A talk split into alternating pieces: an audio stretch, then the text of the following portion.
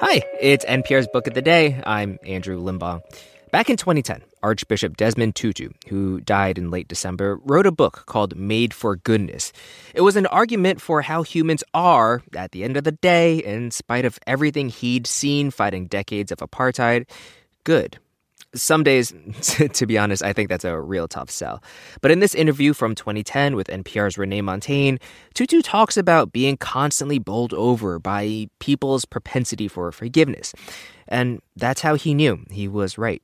This message comes from Apple Card. You earn up to 3% daily cash on every purchase. That's 3% on products at Apple, 2% on all other Apple Card with Apple Pay purchases, and 1% on anything you buy with your titanium Apple Card or virtual card number. Visit apple.co slash card calculator to see how much you can earn. Apple Card issued by Goldman Sachs Bank USA, Salt Lake City branch. Subject to credit approval. Terms apply.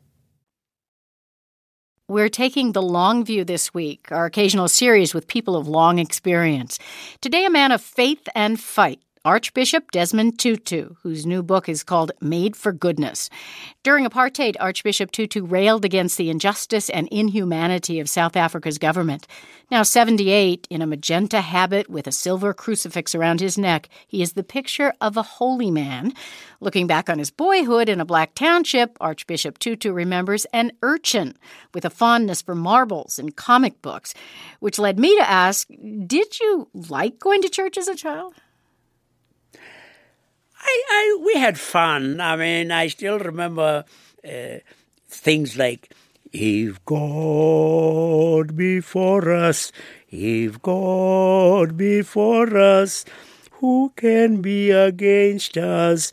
Who, who, who can be against us? Against us. And, and it was a fantastic thing to have much, much later to remember Yes, if God before us in our struggle against injustice and oppression, who can be against us? But yeah, and I have to say, the first Anglican priest I met was an incredible human being, a black priest. And we used to go with this priest to farms where he had mission churches the priest was treated like a big chief, you know, when he arrived.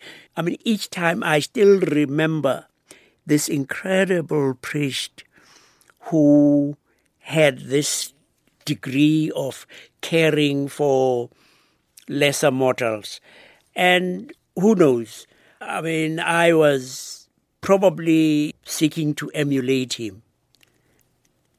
As a teenager, you nearly died of tuberculosis. Yes. Um, you spent months institutionalized in a TB hospital. And for someone that at that, that age, you suddenly see the possibility of your own death.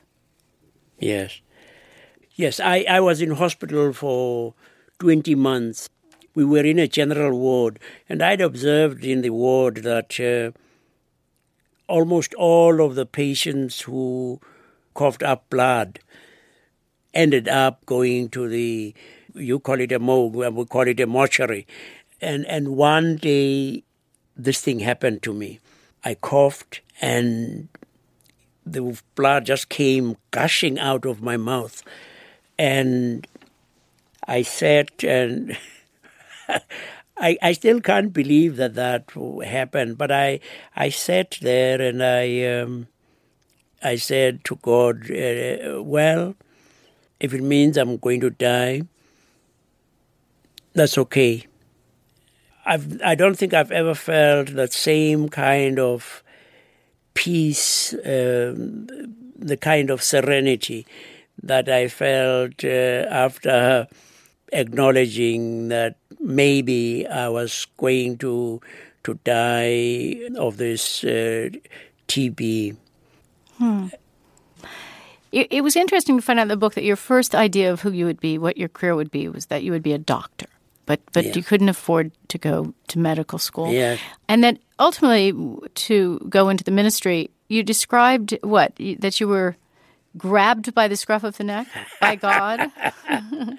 well, I mean, my first love was medicine. And especially after getting TB, I was determined I wanted to be able to find a cure. Uh, but I was ad- admitted to medical school, but my parents didn't have the money to pay the fees. So, you, you know, one of my favorite prophets is Jeremiah.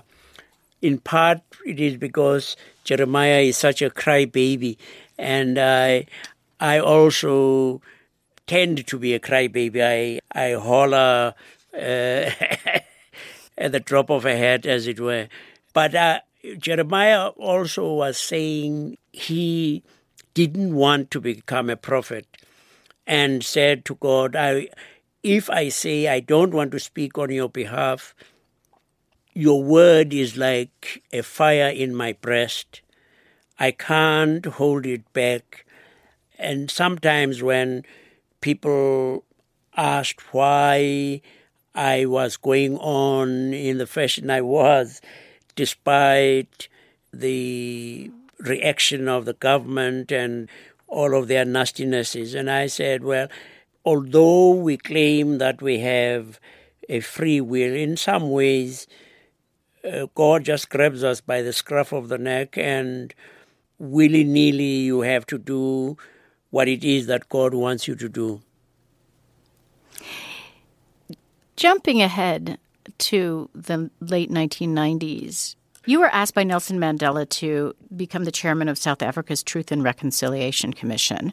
Yes. Um, you had to sit through some very terrible stories.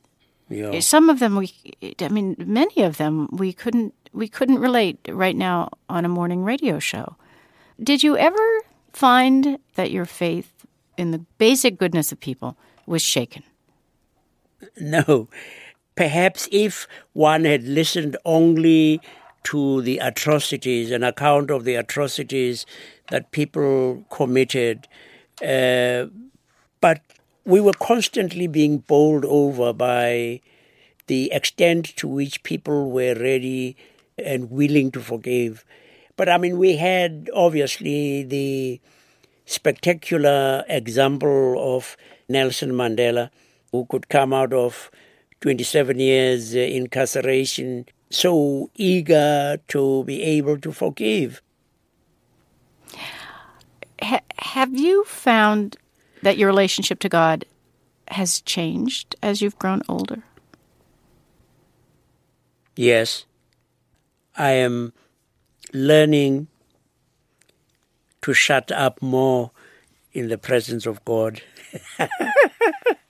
you know, previously, I mean, you you want, and I still do. I mean, you have a kind of shopping list that you bring to God, but more and more, I think uh, you you are trying to to grow in just being there like when you you sit in front of a of a fire in, in winter, you are just there in front of the fire and you don't have to be smart or anything.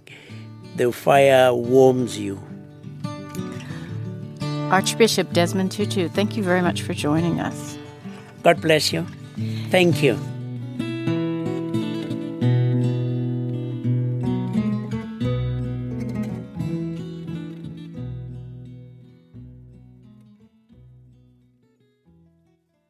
This message comes from NPR sponsor REI Co op. REI has gear, clothing, classes, and advice for camping and glamping, biking and hiking, axing and snacksing. Visit your local REI co op or rei.com for the million and one ways to opt outside.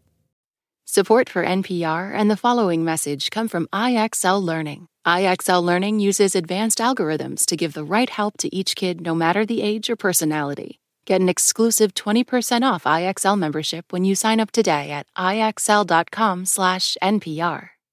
All that sitting and swiping, your body is adapting to your technology. Learn how and what you can do about it. I really felt like the cloud in my brain kind of dissipated. Once I started realizing what a difference these little breaks were making, there's no turning back for me. Take NPR's Body Electric Challenge. Listen to the series wherever you get your podcasts.